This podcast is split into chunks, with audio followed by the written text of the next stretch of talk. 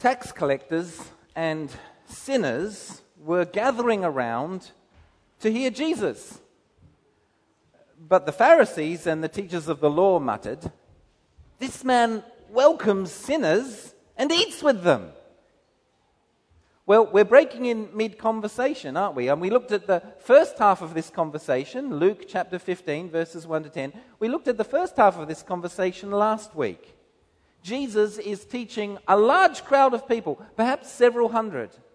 The crowd would have obviously included his disciples, uh, themselves uh, numbering perhaps around 100 individuals or so.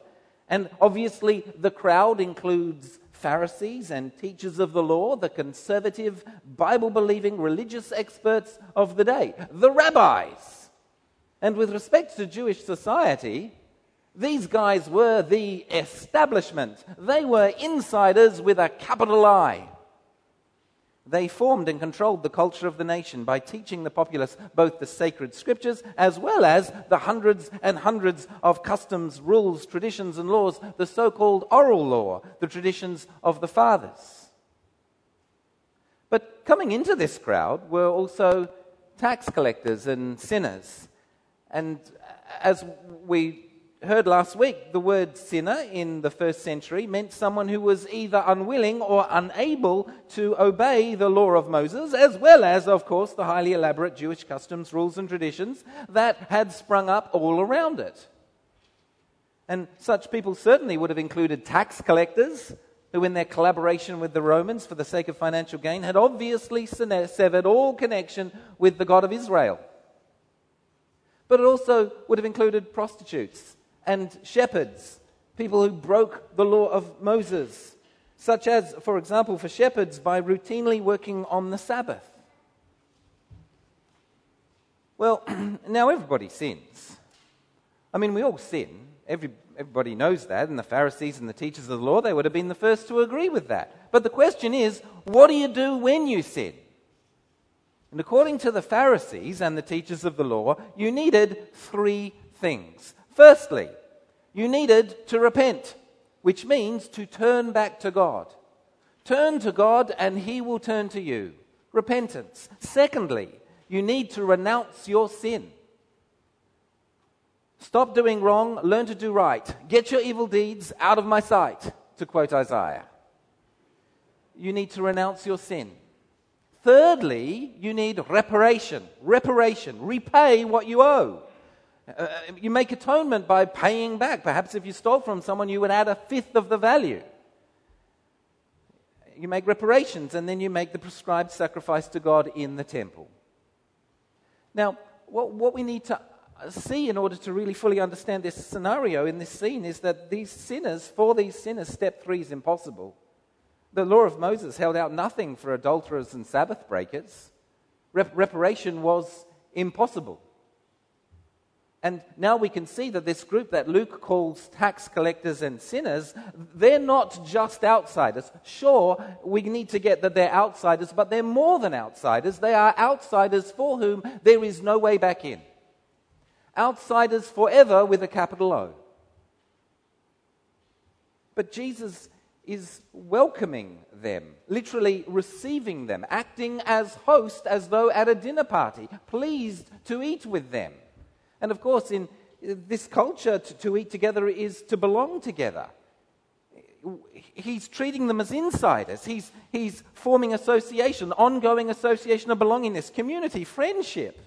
He belongs to them and they to him because they're eating together. And this treating of outsiders as though they were insiders is not, is not just a theological impossibility as far as the Pharisees and tax collectors are concerned. It proves conclusively that this guy is not the Messiah who comes to punish the wicked and to deliver the righteous. Well, in response, Jesus initially offers two parables the parable of the lost sheep and the parable of the lost coin, parables we looked at last week. And Jesus' meaning wasn't obscure. He told us what the point was. I tell you, says Jesus, every time someone turns back to God, there is celebration and happiness amongst the angels of God and in the presence of God. Indeed, there's so much joy and happiness and celebration that the joy of one person turning back to God is greater than the joy created by 99 people who are already God's friend. And last week we saw how astonishingly this is only a fitting explanation of the phenomenon that's unfolding before them if we accept Jesus' assumption that must be that to eat with Jesus is actually to be friends with God. Otherwise, the parables don't fit. What we see is that as far as Jesus is concerned, is to have lunch with him is to have lunch with God. To be received by him is to be received by God. To know him is to know God and to be his friend is to belong to God. Otherwise, the parables make no sense in the face of the accusation. That's what Jesus is assuming. To have lunch with Jesus is to have lunch with God. And as though that wasn't enough to think about, he continues. Verse 11 Jesus continued, There was a man who had two sons. The younger one said to his father, Father, give me my share of the estate. So he divided his property between them. And uh, what follows has traditionally been called the parable of the prodigal son, meaning the parable of the wastefully extravagant son. I think that title probably puts the focus on the wrong thing. Um, the parable has also been called the parable of the gracious father. That, that's good. Um, the Pew Bible that we read from, or we would have read from if it wasn't for the pictures, the Pew Bible, the NIV translation, calls it the parable of the lost son. But for me, following others like uh, Kenneth Bailey, I, I think a better title is The Parable, excuse me, The Parable of the Two Lost Sons. Uh, Bailey points out that the parable is really two short stories. It's two parables. The second one building on the assumed background knowledge of the first one. Two parables then about two lost things, a sheep and a goat, and then two parables about two lost sons. Not a sheep and a goat, a sheep and a coin. And then a parable about two lost sons. Well, we're introduced to a father who has two sons, and immediately and briefly we're exposed to something so shocking as to be almost unbelievable. The younger son has asked to receive his inheritance before his father's death. And as is frequently observed, this is our most astonishing insult. The son is saying to his father, in effect, Hey, uh, hey, uh, daddy, I love what you can give me. I want the blessings, but actually, I don't want you. Don't take this personally, old man, but actually, I wish you were already dead. Could we pretend that you are? And astonishingly, the father, rather than beating him senseless and ranting about ingratitude and lack of respect in the fifth commandment, which is exactly what would have been culturally expected of him, he does it he divides his property between the two sons. And this action, we need to understand this clearly. To Christ's original audience, this scenario being presented is both unimagined and unimaginable. The request from the younger son is too insulting to be credible, it's unimaginable. And the response of the father is, is ludicrously irresponsible and unimaginably gracious and loving. It's just unimagined and unimaginable. But Christ is asking us to imagine the unimaginable, and He's taking us along for the ride.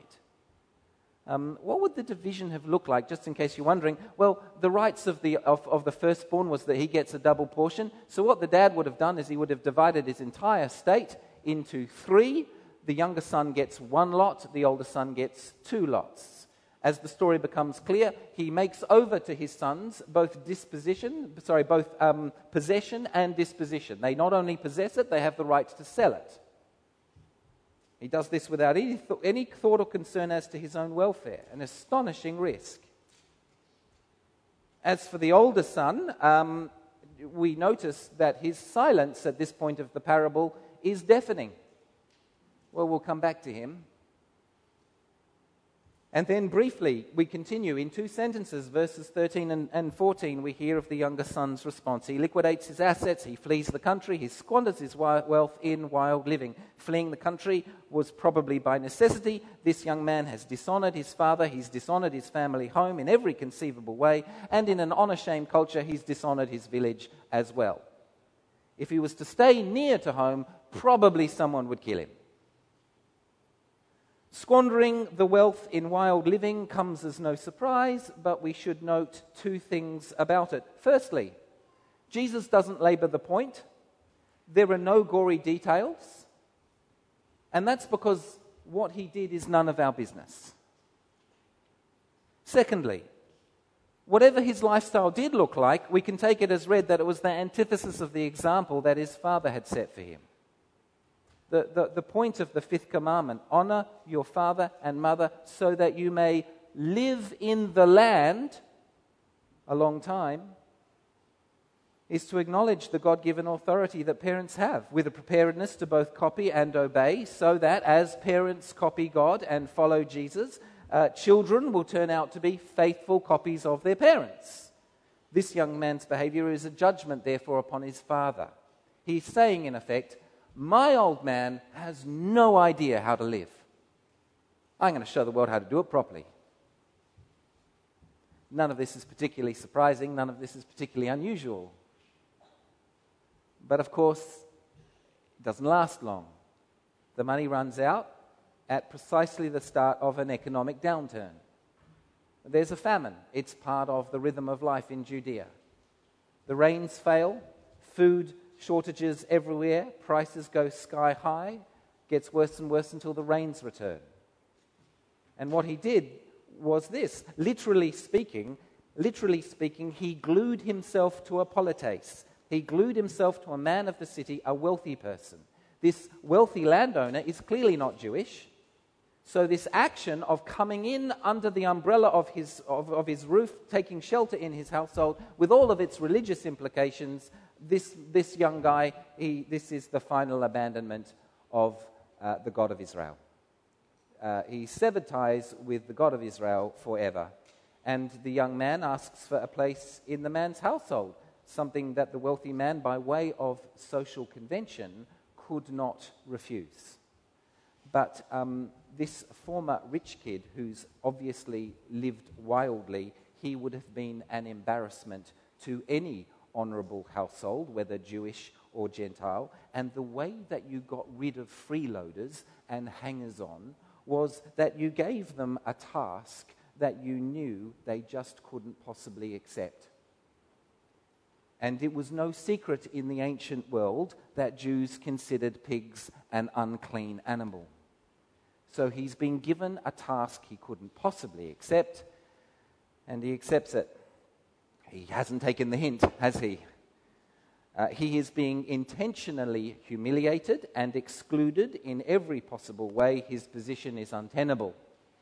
No one is willing to help him. This is total isolation and destruction.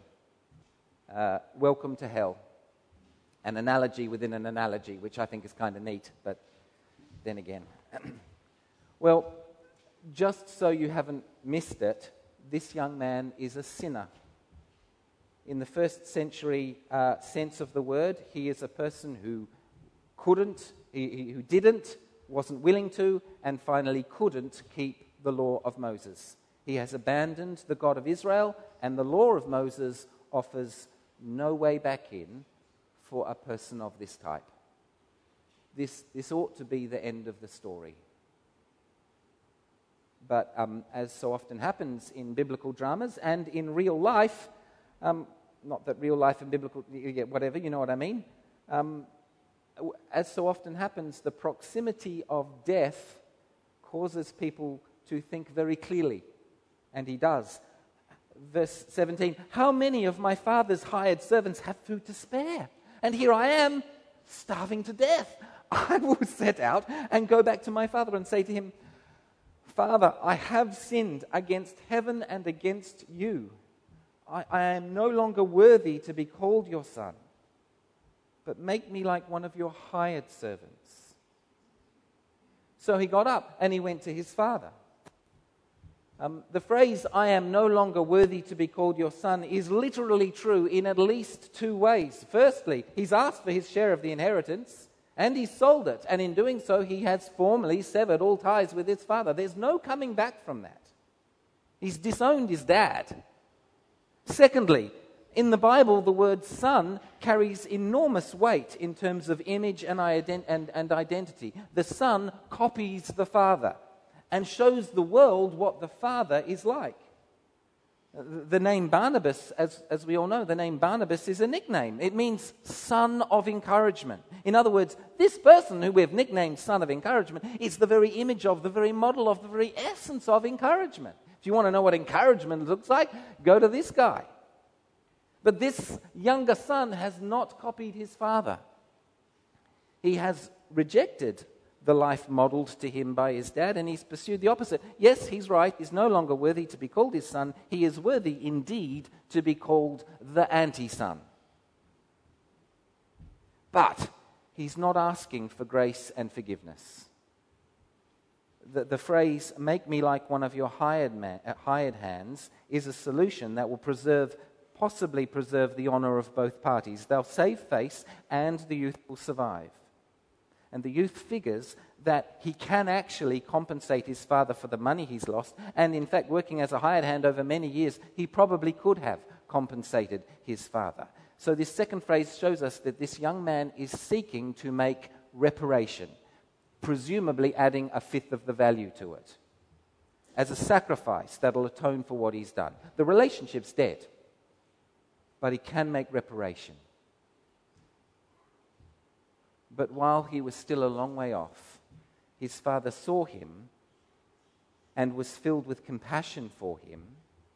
He ran to his son, threw his arms around him, and kissed him. That the, the father sees him while he is still a long way off. Why? Why did he see him when he was still a long way off?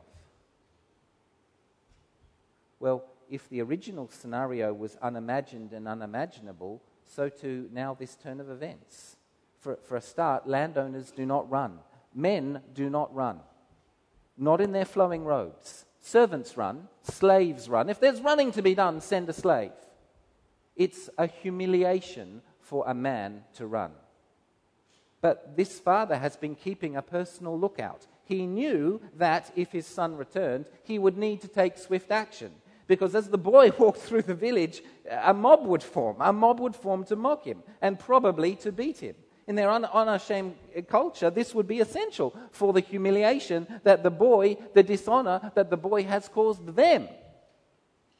But in, and the boy would be expecting this. But instead of the humiliation the son expects, the father publicly humiliates himself, publicly running probably through the village to the edge of the village, a public show of reconciliation, throwing his arms around his son and kissing him. Very costly for the father to do this, a public humiliation in place of his son's humiliation. He takes the humiliation upon himself. And the son starts his speech. It's a confession, it's repentance. Father, I have sinned against heaven and against you. I am no longer worthy to be called your son. But the father speaks to his servants who have come with him, and he hastily arranges for five public and costly demonstrations that he is his son, fully belongs to him, fully his son, and therefore also fully restored to the community. The best robe, it's undoubtedly his father's robe, reserved for formal occasions. The signet ring is the ancient version of the credit card this guy's got power. Um, sandals represent authority, authority to walk the land and not be unsandaled like a servant. And the fattened calf is slaughtered. Not a lamb or a goat, not, not a kid goat. A fattened calf feeds more than 100 people. And you've got to eat it with a few hours, otherwise, it's going to go off. What does this father intend to do? He intends to host a banquet and invite the entire village, the entire community. And as with the previous two parables, this rejoicing searcher who has found what he was looking for, and in his happiness, he joyfully shoulders the burden, the cost of restoration. this searcher invites the whole community, expecting that they will celebrate with him the return of this person who was lost not just to him, but also to them. And as with the two parables that we looked at last week, the searcher and the father was a searcher, the searcher joyfully shoulders the burden of restoration. Because the joy of restoration is so very, very great. This son of mine was dead and is alive. He was lost and now is found. Um, we notice along the way that he didn't get time to get his phrase out, make me like one of your hired men. Um, was he interrupted? Well, there's no reason to imagine that he was interrupted. He expected to have to pay for his sins to make reparation, and in fact, he could have insisted on it, could have come anywhere in the speech. But in, in the light of what his father has just done, in the light of this experience of amazing grace, seeing, seeing your father come up publicly humiliating himself, your humiliation actually transferred to him because of what he's done, in the light of such astonishing grace, he just knows it's useless. Uh, he can't make reparation Uh, that, that, that he killed the relationship. There was nothing he could have done. There was no payment sufficient. And yet, his father has taken the payment and reinstated the relationship, costly as though it was, both in terms of humiliation and in terms of expense. And he knows it would be both insulting and stupid to suggest that he could in any way save the relationship himself, make reparation. He's abandoned it. And the parable could end here. The Pharisees and the teachers of the law now have a full and comprehensive answer to their objection. And as with the other two parables, the parable is an analogy that invites comparison. How is Jesus having lunch with outsiders just like this father and his younger son? Jesus is the one who searches out for the lost, those who are formerly dead to God he, he himself joyfully shoulders the burden of restoration in the knowledge that God's community is celebrating. Celebrating when people become friends with God. And all of that makes sense if and only if we accept Christ's premise that to have lunch with Jesus of Nazareth and be his friend is to have lunch with God and be his friend. Parable could end there, but it doesn't. Rather, the story continues. The parable of the other lost son, the one who refuses to join in the celebration. And the fact that he refuses to join in the party means, as far as the community is concerned, his relationship with his father has now been severed. It's in jeopardy. He's disowning his dad and disowning them. This dad is having a bad day, isn't he? One son lost, one son found, the other lost, unless something can be done. And once again, the father goes out to search. And once again, this is a humiliation. Fathers don't go outside in front of all of their guests to seek an audience with a disobedient son. Enormously shaming. Enormously humiliating. Disobedient sons are dragged in in front of the guests in order that they can be humiliated and told off and beaten. But again, the father humiliates himself publicly. And what's the son's complaint? Verse 29 Look, all these years I've been slaving for you and never disobeyed your orders. Yet you never gave me even a young goat so that I could celebrate with my friends. But when this son of yours, who has squandered your property with prostitutes, comes home, you kill the fatted calf for him.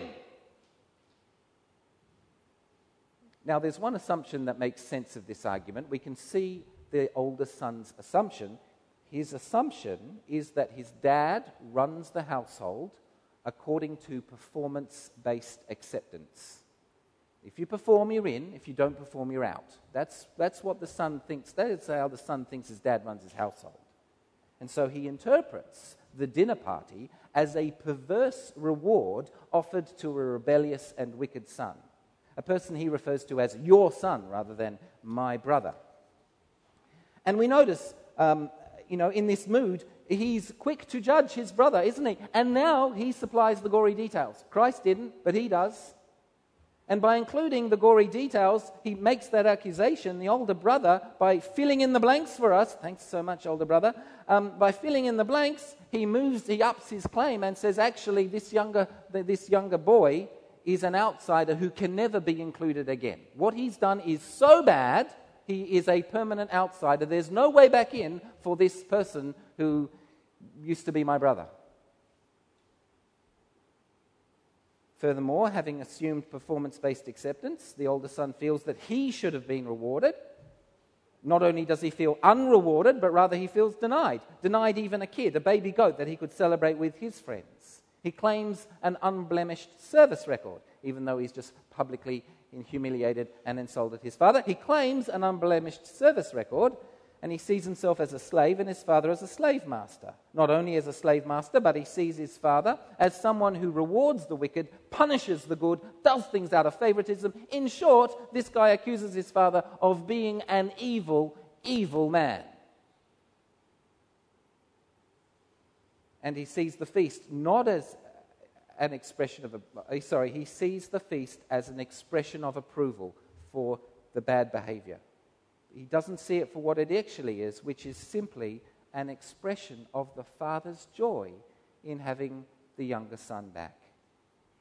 And because he thinks his father runs his house according to performance based acceptance, he not only sees his father as an evil man, but he sees himself as righteous, even though he's insulted his father every bit as severely as his younger son, as his younger brother, did all those months ago when he asked for his share of the inheritance. He sees himself as righteous. But the truth is that it's the other way around. The older son is an evil, evil man, bitter, judgmental, discontent, and extremely insecure. That's what happens when you create a performance based acceptance culture. You get people like this. But the solution needed in order to clarify the entire, entire thing is to see that actually the father's not remotely interested in performance, he, he's interested in relationship. That the house rule isn't performance based acceptance, you do what's right and you'll get accepted, you do what's good, you'll get rewarded. No, rather, the house rule is grace. You are my son, whom I love. With you I am well pleased. Costly grace. Father's prepared to pick up the tab. Loving grace. And loving grace will continue to be extended now to him as well. My son. We're expecting a furious father, but once again, this outpouring of love. My son, in the face of rejection, there is a continuing use of title which offers unconditional acceptance. My son, you are always with me. This is the father's priority. Not that the work gets done, but that there is relationship, conversation, sharing of the heart. The father delights in the presence of his two sons. That's what the father thought was going on, and he hoped that they might delight in his presence too. He continues, and everything I have is yours, which is, of course, literally true. Right at the start, the father made everything over to his sons the right of possession and the right of dispossession. It's his. The oldest son's silence was deafening.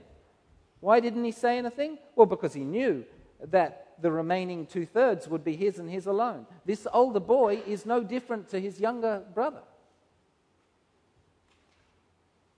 But we had to celebrate and be glad because this brother of yours was dead and is alive again.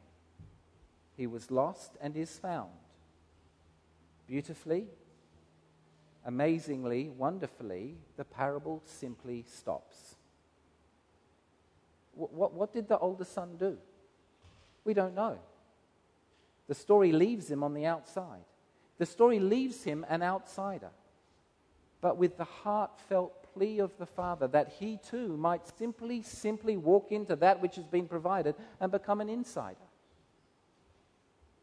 The, the, the Pharisees and the teachers of the law, at the start of the story, they assume that they're the insiders. And they see the outsiders as people who can never be welcomed back in. That's it. At the end of the story, Jesus has shown them that the, that the outsiders are becoming insiders and that they actually are on the outside. And the question of the text is will they become insiders? How do you become in an insider? Actually, it's simple. have lunch with Jesus.